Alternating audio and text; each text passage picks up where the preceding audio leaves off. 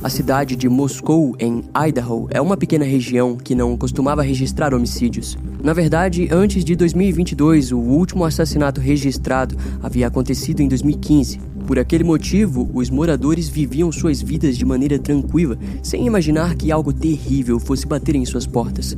Em novembro de 2022, o campus da famosa Universidade de Idaho se tornaria o palco para um evento chocante que abalaria a cidade para sempre. O homem por detrás desse evento era um jovem acadêmico formado em psicologia e que estava prestes a tirar seu doutorado em criminologia.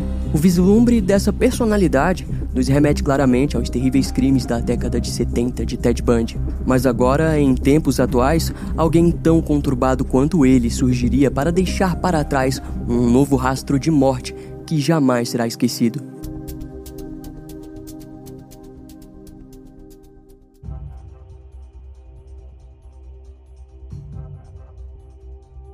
Faltavam menos de cinco minutos para o meio-dia, quando o departamento de polícia da cidade de Moscou, em Idaho, recebeu uma ligação desesperada vindo do campus universitário.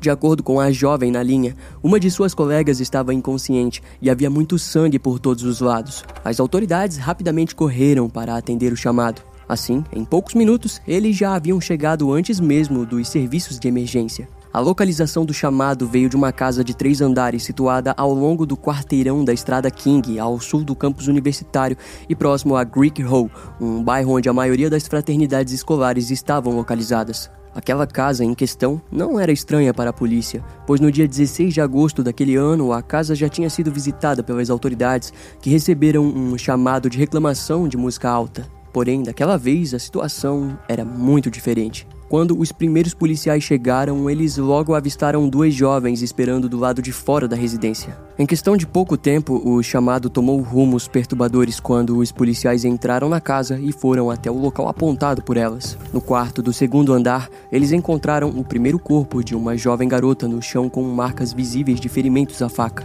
E para tornar a cena ainda pior, ao seu lado estava a cama, aonde um segundo corpo daquela vez de um jovem garoto com os mesmos ferimentos repousava já sem vida. Contudo, as jovens sobreviventes disseram que havia mais pessoas no terceiro andar, onde eles tiveram dificuldades para entrar em um dos quartos. A cama estava toda bagunçada e empurrada de modo que bloqueava a porta. Quando finalmente conseguiram entrar, os policiais se depararam com um corpo feminino no canto do quarto, encostado na parede repleto de ferimentos ferimentos. Já em cima da cama havia outra vítima, com ferimentos parecidos. Além disso, os dois cômodos também se tornavam parecidos devido à imensa quantidade de sangue que cobria todas as paredes e teto. A residência foi rapidamente isolada e reforços foram chamados. E devido ao barulho das sirenes e da grande quantidade de viaturas no local, a imprensa logo se amontoou ao redor da casa. Ninguém sabia ao certo o que estava acontecendo, mas uma fotografia macabra demarcaria o início de um horror jamais visto na cidade. A fotografia em questão era do exterior da casa, onde foi capturado o sangue escorrendo pela lateral de uma das paredes do quarto das vítimas. Inicialmente, o departamento de polícia de Moscou se negou a compartilhar informações com a mídia, mas estava óbvio que algo terrível tinha acontecido. Então, em poucas horas, os fatos foram finalmente compartilhados. De acordo com os jornais, quatro jovens universitários haviam sido assassinados dentro da casa. As vítimas eram o casal Ethan Chapin e Zena Kernodle, ambos de 20 anos, cujos corpos foram encontrados no segundo andar, e as melhores amigas Kaylee Gonçalves e Madison Morgan, ambas de 21 anos, cujos corpos foram encontrados no terceiro andar. Conforme foi liberado pela polícia, a equipe forense não havia encontrado nenhum sinal de entrada forçada na porta da frente, que possuía um dispositivo com senha e trava eletrônica. Em contrapartida, devido à geografia do terreno, a porta deslizante dos fundos e sem trava oferecia uma entrada direta para o segundo andar. Ainda mais surpreendente foi que o cachorro de Kelly estava na casa no momento dos assassinatos, mas não apresentava nenhum ferimento. Em uma entrevista oficial, a legista do condado de Leira, Kathy Mabott, relatou que as mortes dos quatro jovens foi a cena mais traumática de sua carreira. Ela observou os corpos ainda na cena do crime e garantiu que havia muito sangue dentro dos quartos. Algum tempo depois, em seu relatório, Kathy descreveu que a causa da morte havia sido devido às inúmeras facadas, sem revelar ao certo o local dos ferimentos. Ainda segundo seu relatório, as vítimas possivelmente foram todas mortas enquanto dormiam, sem demonstrar grande resistência ao criminoso. E diante dos fatos, o Departamento de Polícia de Moscou se viu com um caso muito maior do que imaginavam.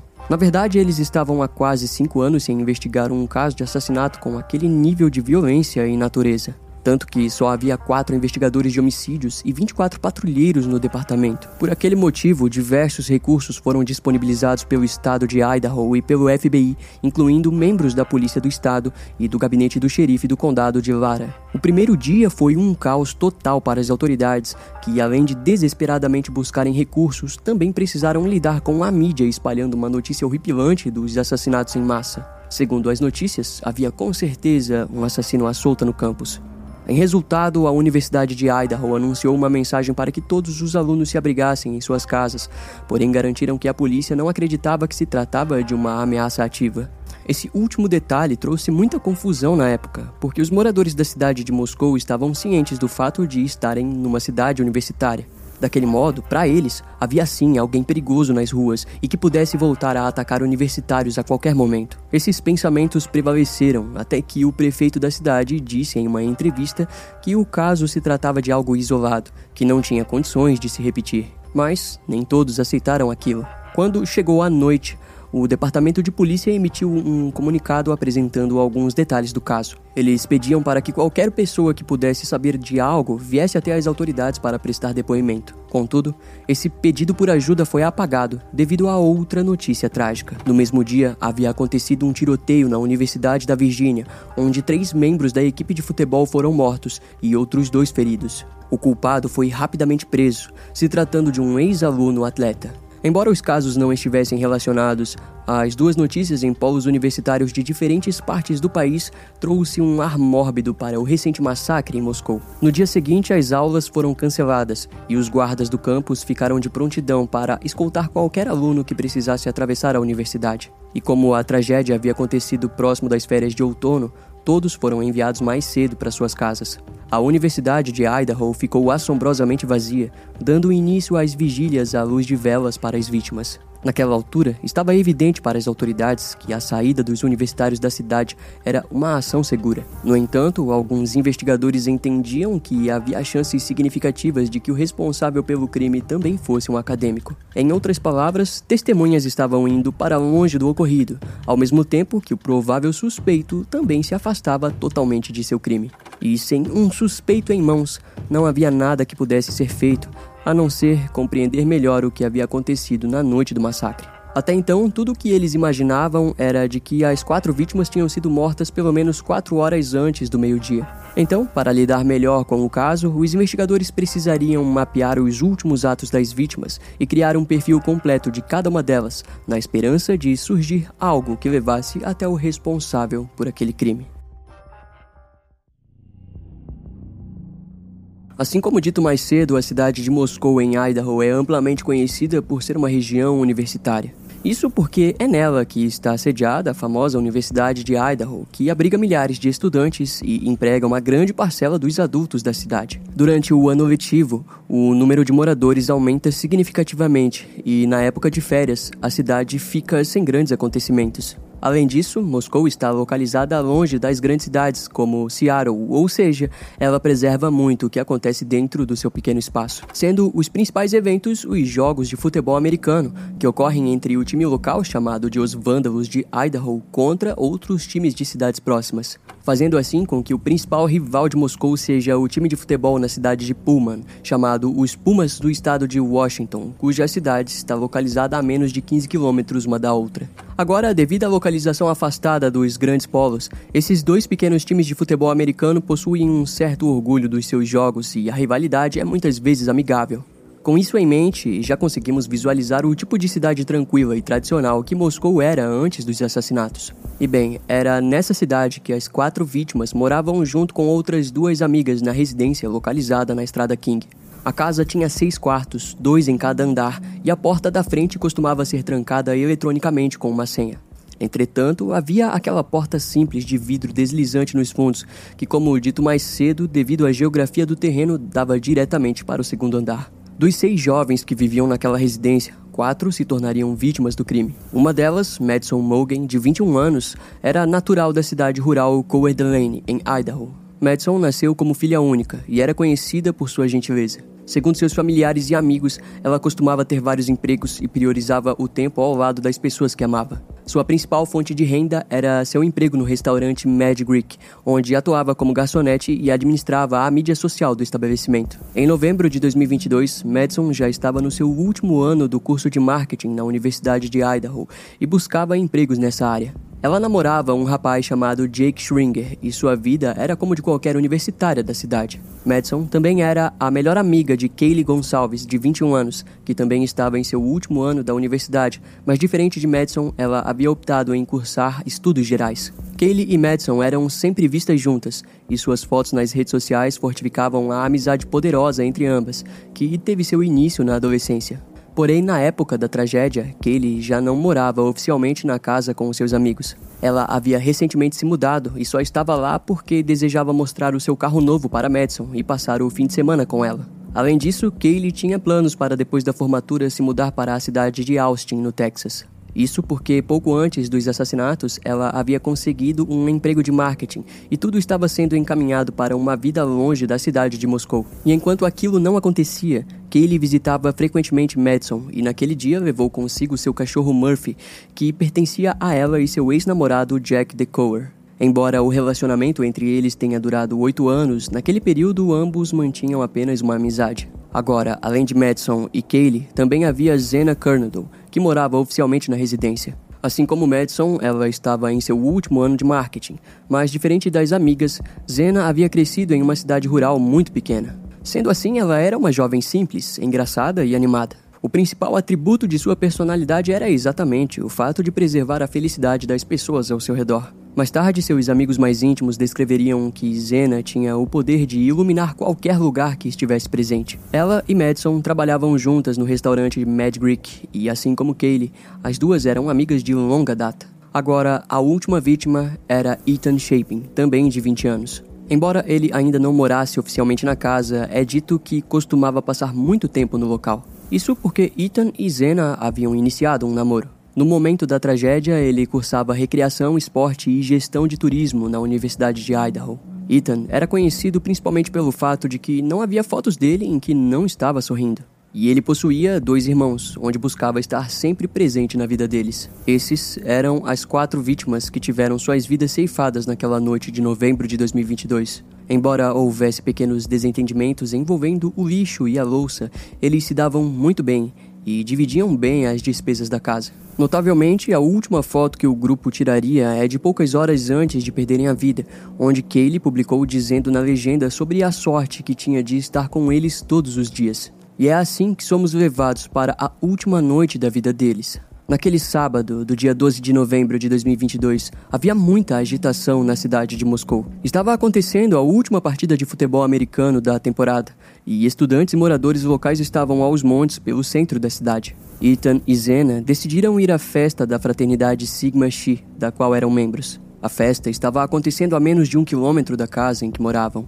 então era uma boa opção para a noite. Era 1h45 da madrugada quando os dois voltaram para casa. Ao mesmo tempo que a festa do casal acontecia, as melhores amigas Madison e Kaylee foram ao Bar Corner Club, localizado no centro de Moscou.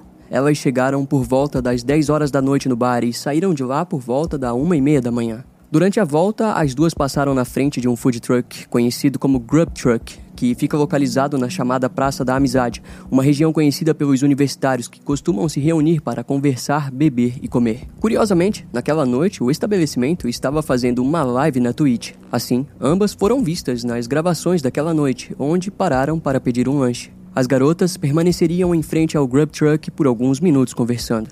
Depois disso, elas pediram um Uber e chegaram em casa a 1h56 da madrugada. Naquele horário, Ethan e Zena haviam recém-chegado. Além dos quatro, as outras duas jovens que viviam na casa, cujos nomes não foram revelados, teriam chegado ainda mais cedo que os quatro, por volta da uma hora da madrugada. De qualquer modo, todo o grupo estava em casa antes das duas da manhã. Quando análises foram feitas no celular de Kaylee, foi descoberto que entre as 2h26 e 2h52 da manhã, ela tentou telefonar sete vezes para o seu ex-namorado Jack Ducower.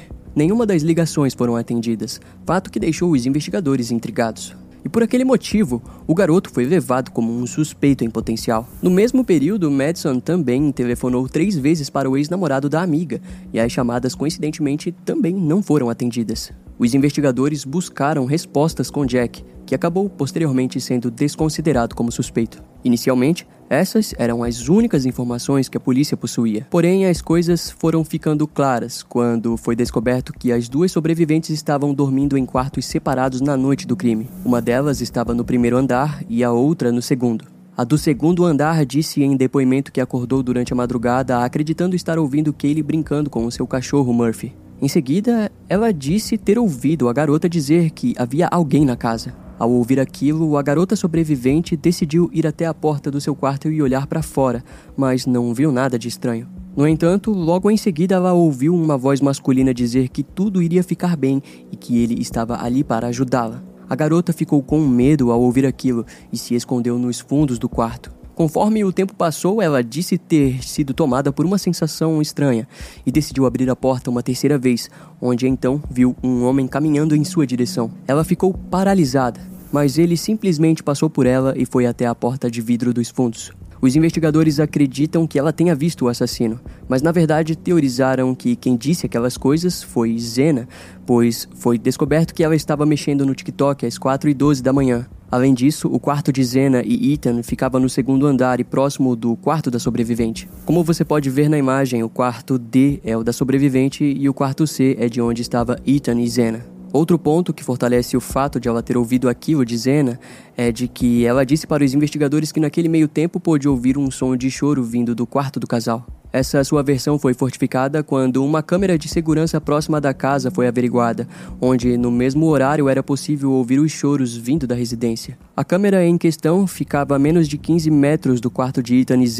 e nas gravações também pode ser possível ouvir barulhos de batidas e curtos latidos de cachorro. Quando os investigadores a questionaram sobre a aparência do homem que ela viu passando pelo corredor e saindo da residência, a jovem descreveu como um homem alto, magro, vestindo roupas pretas, máscara preta que tampava apenas a boca e nariz e de sobrancelha grossa.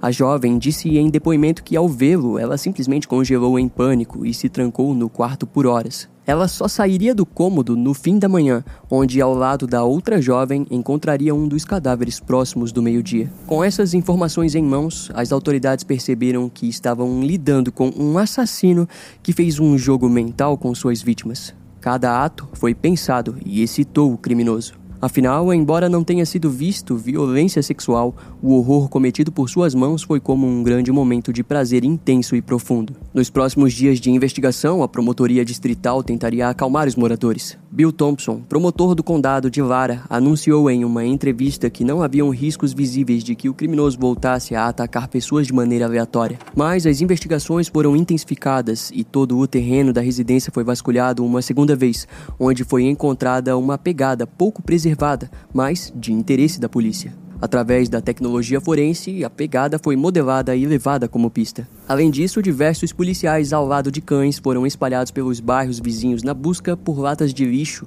com o objetivo de encontrar alguma outra pista deixada para trás. E conforme o caso foi se desenrolando, as autoridades compartilharam que todas as quatro vítimas tinham sido mortas por um único tipo de faca. Ao que parece, a arma usada se tratava de uma faca de combate Kabar. Isso porque no quarto de Kaylee e Madison foi encontrada uma bainha de couro com emblemas militares. Assim, ficou evidente a premeditação por parte do assassino, que não havia usado uma faca da residência, mas sim levado a sua própria. Com base no achado, os investigadores concluíram que, embora o assassino tenha entrado pelo segundo andar, ele possivelmente iniciou seus crimes no terceiro andar, onde tirou da bainha a faca pela primeira vez. Quando a bainha foi enviada para análises, um fragmento de DNA foi localizado no suporte que abre e fecha. Tal amostra foi enviada para comparação no banco de dados do estado, mas nada foi encontrado. Naquela altura, os familiares de Kaylee vieram a público para dizer que o assassino tinha como objetivo a garota, pois ela havia sofrido mais danos do que as outras três vítimas. E de fato, com o tempo, essa teoria seria fortificada. Mas antes disso acontecer, o Departamento de Polícia de Moscou já contava com 130 membros da Polícia Federal ajudando nas investigações. Assim, conforme os dias passavam, os detalhes foram se tornando mais explícitos. A mídia trouxe a público o anúncio da legista do condado, onde ela dizia que as facadas foram todas infligidas na região do peito e na parte superior do corpo das vítimas. Os experimentos apontavam para o claro objetivo de matar por parte do criminoso. Também foi dito que a maioria das vítimas apresentava ferimentos defensivos nas mãos, indicando que foram atacadas de forma desprevenida, mas que tentaram lutar por suas vidas. Nenhuma vítima possuía amarrações ou teriam sido subjugadas antes de serem todas mortas por esfaqueamento. Daquele modo, ficou claro que o crime havia ocorrido de uma maneira desenfreada e com o intuito de apenas massacrar os jovens. Junto a isso, foi apresentada a descrição oficial do criminoso com base no que uma das sobreviventes viu, onde ficou definido que o criminoso era um homem que andava estranho, com cerca de 1,70m de altura, um físico magro e sobrancelhas grossas. Quando o fim de novembro de 2022 chegou, o Departamento de Polícia de Moscou pediu mais ajuda para o público. Em um anúncio, eles pediram para que qualquer pessoa que tivesse imagens de suas casas na noite dos assassinatos que procurasse o departamento. Para isso, uma linha telefônica e um e-mail foram criados para que evidências fossem coletadas. No dia 5 de dezembro daquele ano, eles já possuíam mais de 2.600 denúncias na caixa de e-mail da polícia e 2.700 telefonemas registrados. Além disso, mais de mil envios digitais, como fotos e vídeos, foram enviados também. Assim, na véspera do Natal, o Departamento de Polícia de Moscou e o FBI já tinham unido 15 mil evidências sobre os assassinatos. A união de tantas pistas levaria as investigações para rumos macabros e controversos, mas estava evidente que seria questão de tempo até que algo levasse os investigadores diretamente para a trilha do assassino.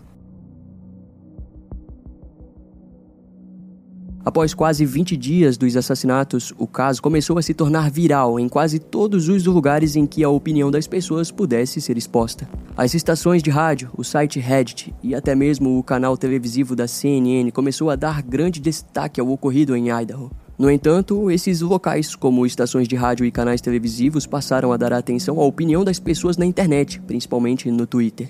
Os boatos, insinuações perigosas e teorias tomaram espaço na mente das pessoas. Todos estavam dispostos a especular sobre algum ponto da história. E foi nesse sentido que o ex-namorado da vítima Kaylee Gonçalves se tornou o principal alvo dessas teorias mirabolantes. Afinal, Kaylee tentou telefonar para ele inúmeras vezes sem sucesso. Além dele, as pessoas também apontariam como suspeitos os homens vistos nas imagens da tweet do food truck em que Kaylee e Madison foram vistas. Os homens foram descritos como assustadores, mas o Departamento de Polícia de Idaho interviu quando soube das teorias, pois confirmaram que eles tinham sido interrogados e liberados, incluindo o ex-namorado de Kaylee, Jack Ducour, que disse estar devastado e já tinha sido inocentado há um bom tempo pela polícia. As duas jovens sobreviventes também sofreram pelos rumores e foram apontadas como suspeitas pela internet, pois haviam sobrevivido em um cenário em que isso parecia não ser possível. E assim, novamente, o chefe do departamento de polícia James Fry procurou acalmar os ânimos ao relatar que as sobreviventes não possuíam conexão alguma com o massacre. Isso porque o criminoso havia entrado pela porta dos fundos,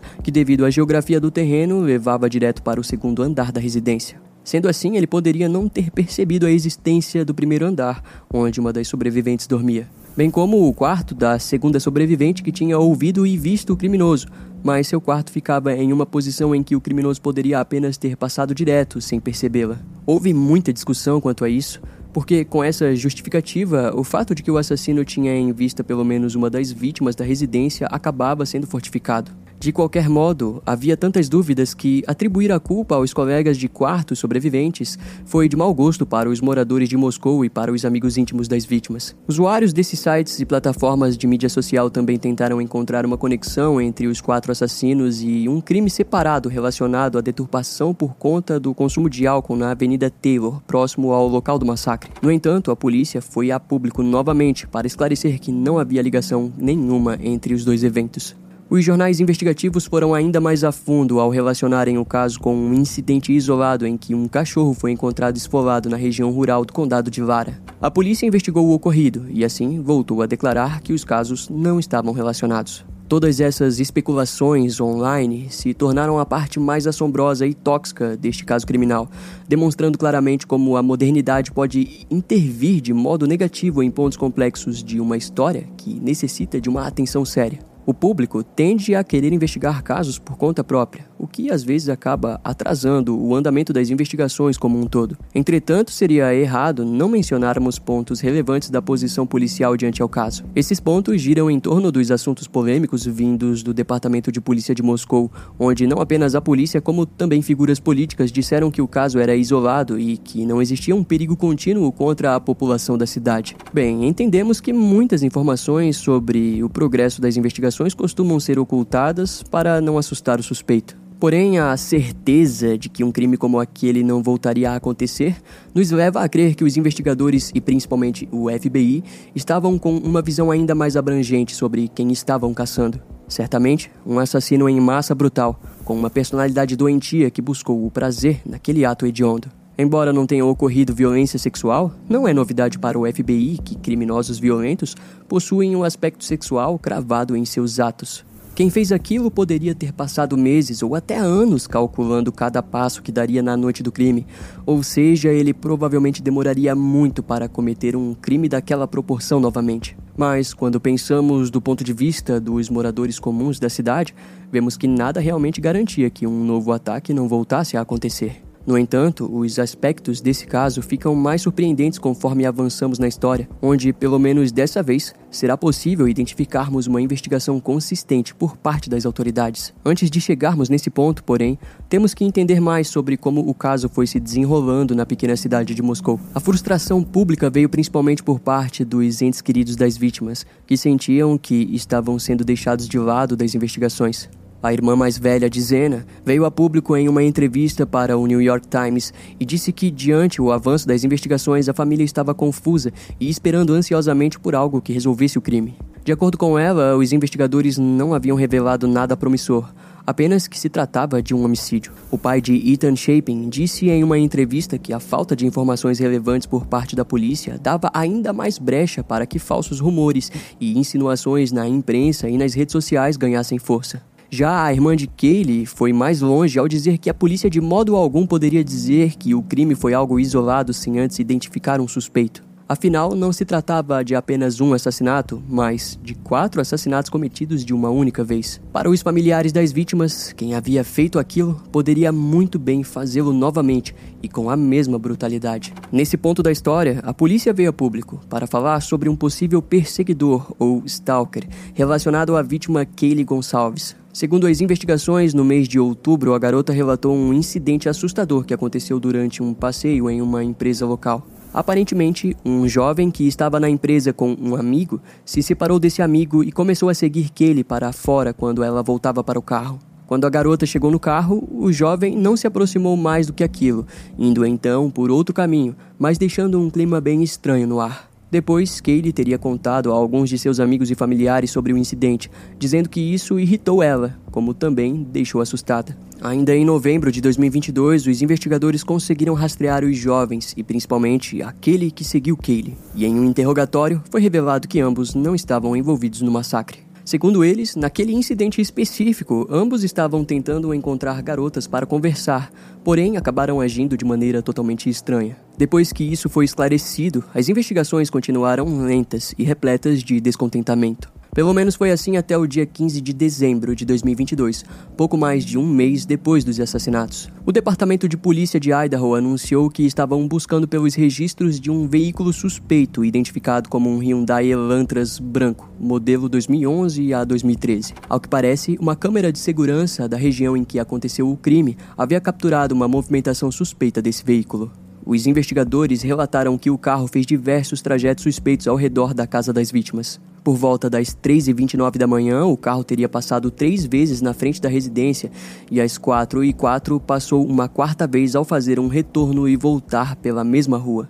Mas o ponto mais assustador vem de um registro das 4h20 da manhã, quando o mesmo veículo é visto saindo em alta velocidade do bairro em que o crime havia acontecido. Naquele ponto das investigações, graças aos detalhes e depoimentos, estava evidente que o massacre havia acontecido entre as 4 e 4 e 4 e 20 da madrugada e durado pelo menos 16 minutos. Principalmente porque, como dito anteriormente, no celular de Kaylee foi visto que ela entrou no TikTok às 4 e 12, ou seja, durante o momento em que os assassinatos já aconteciam no terceiro andar. Assim, ao mesmo tempo em que um possível suspeito estava prestes a ser identificado, a linha cronológica dos assassinatos se tornava cada vez mais concreta. Idaho estava prestes a presenciar o desfecho de um dos casos mais terríveis já ocorridos no estado. Após o dia do anúncio, as autoridades de Moscou, junto ao FBI, caçaram pelo Hyundai branco e enviaram um alerta para as regiões próximas, incluindo a cidade de Pullman.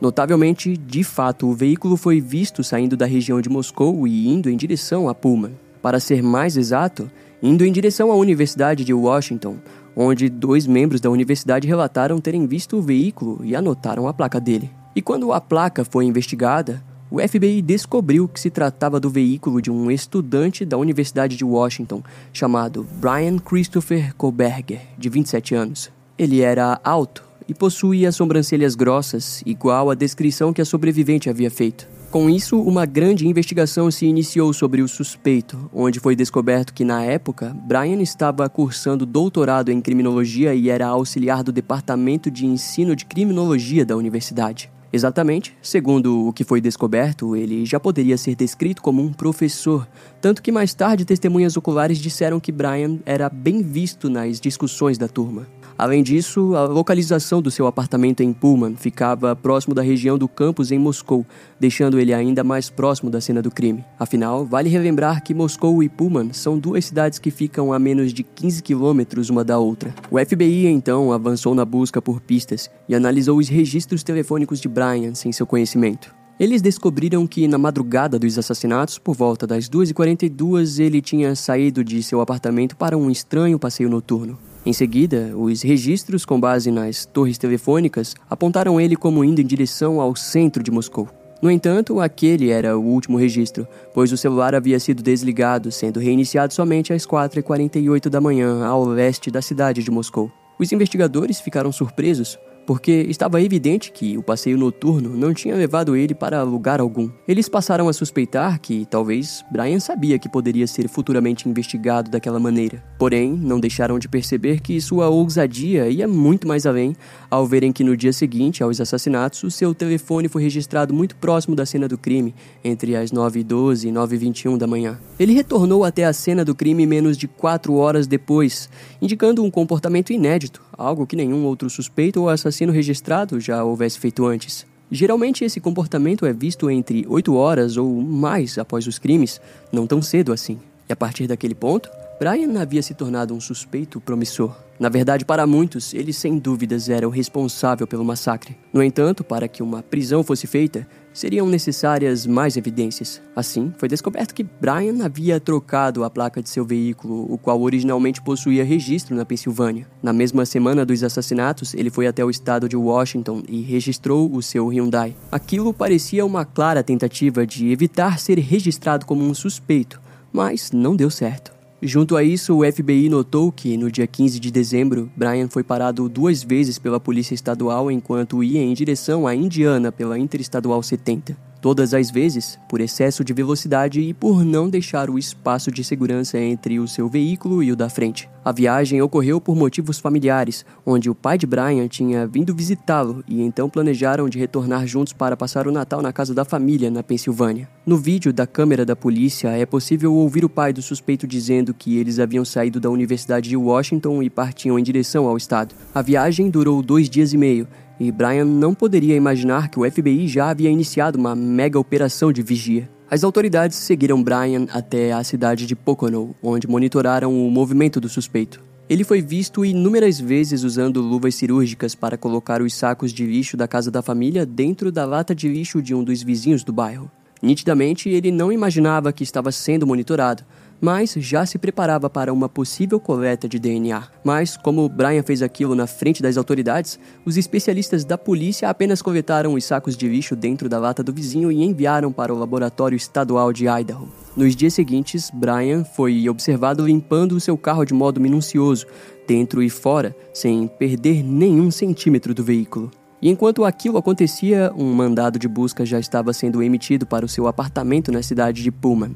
Lá, alguns itens foram encontrados, sendo eles uma faca, uma pistola, roupas pretas, luvas e uma máscara. Também foi descoberto pelos de um animal, possivelmente sendo de um cachorro, e travesseiros e roupa de camas com manchas de sangue. Sendo assim, foi através do banco de dados de genealogia pública e da comparação com o lixo coletado que foi possível identificar uma correspondência com o DNA coletado na bainha da faca na cena do crime, tendo 99% de compatibilidade com o DNA de Brian. Sendo assim, os investigadores tinham chegado no cara certo. O tal Brian Kohlberger era o assassino dos quatro universitários de Idaho. Então, na madrugada do dia 30 de dezembro de 2022, 47 dias após os assassinatos, a SWAT, ao lado de 50 policiais, cercou a casa da família Kohlberger. A SWAT inteira avançou para dentro da residência, onde abordou Brian na cozinha, usando uma camiseta e um shorts. Ele também estava usando luvas cirúrgicas e se preparava para colocar o lixo em sacolas separadas com zíper.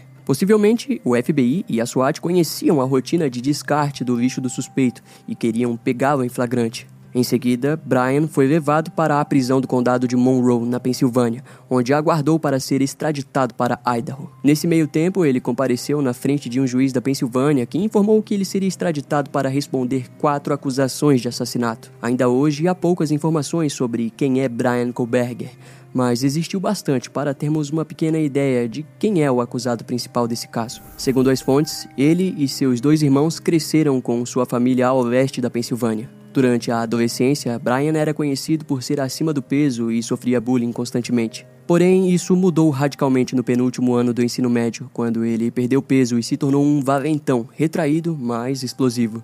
Em meados de 2018, ele frequentou a Faculdade Comunitária de Northampton, em Belém, onde conseguiu um diploma de psicologia. Depois disso, passou a trabalhar como segurança em um distrito escolar no mesmo local em que sua mãe havia atuado como professora e seu pai como profissional de manutenção. Em 2020, Brian conseguiu um bacharelado e, dois anos depois, concluiu seu mestrado em Justiça Criminal na Universidade de Salles, na Pensilvânia. Curiosamente, para o seu mestrado, ele fez uma pesquisa com prisioneiros violentos, Brian questionou sobre o processo mental envolvido no planejamento antes e durante os crimes.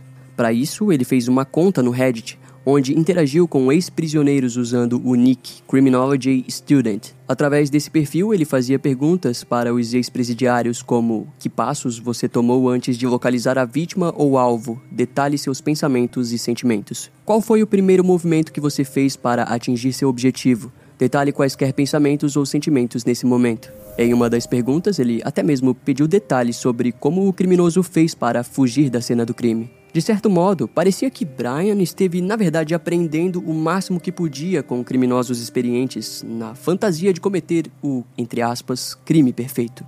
Isso, em particular, já foi visto em outros assassinos em série, como Ted Bundy e BTK. Vale ressaltar que no mesmo período, ele se consultou com a famosa especialista em assassinos em série americana Catherine Hasland, que se tornou conhecida por conta do seu livro sobre o terrível BTK. No outono de 2022, Brian tentou se inscrever para uma vaga na polícia de Pullman, mas não conseguiu. Nos meses seguintes, ele cursou o doutorado de criminologia na Universidade de Washington. Lá, ele era visto com bastante referência por conta de sua formação acadêmica. Alguns colegas de sala descreviam ele como ativo, mas na época do massacre em Idaho, ele estranhamente passou a ser visto como um homem desarrumado e cansado.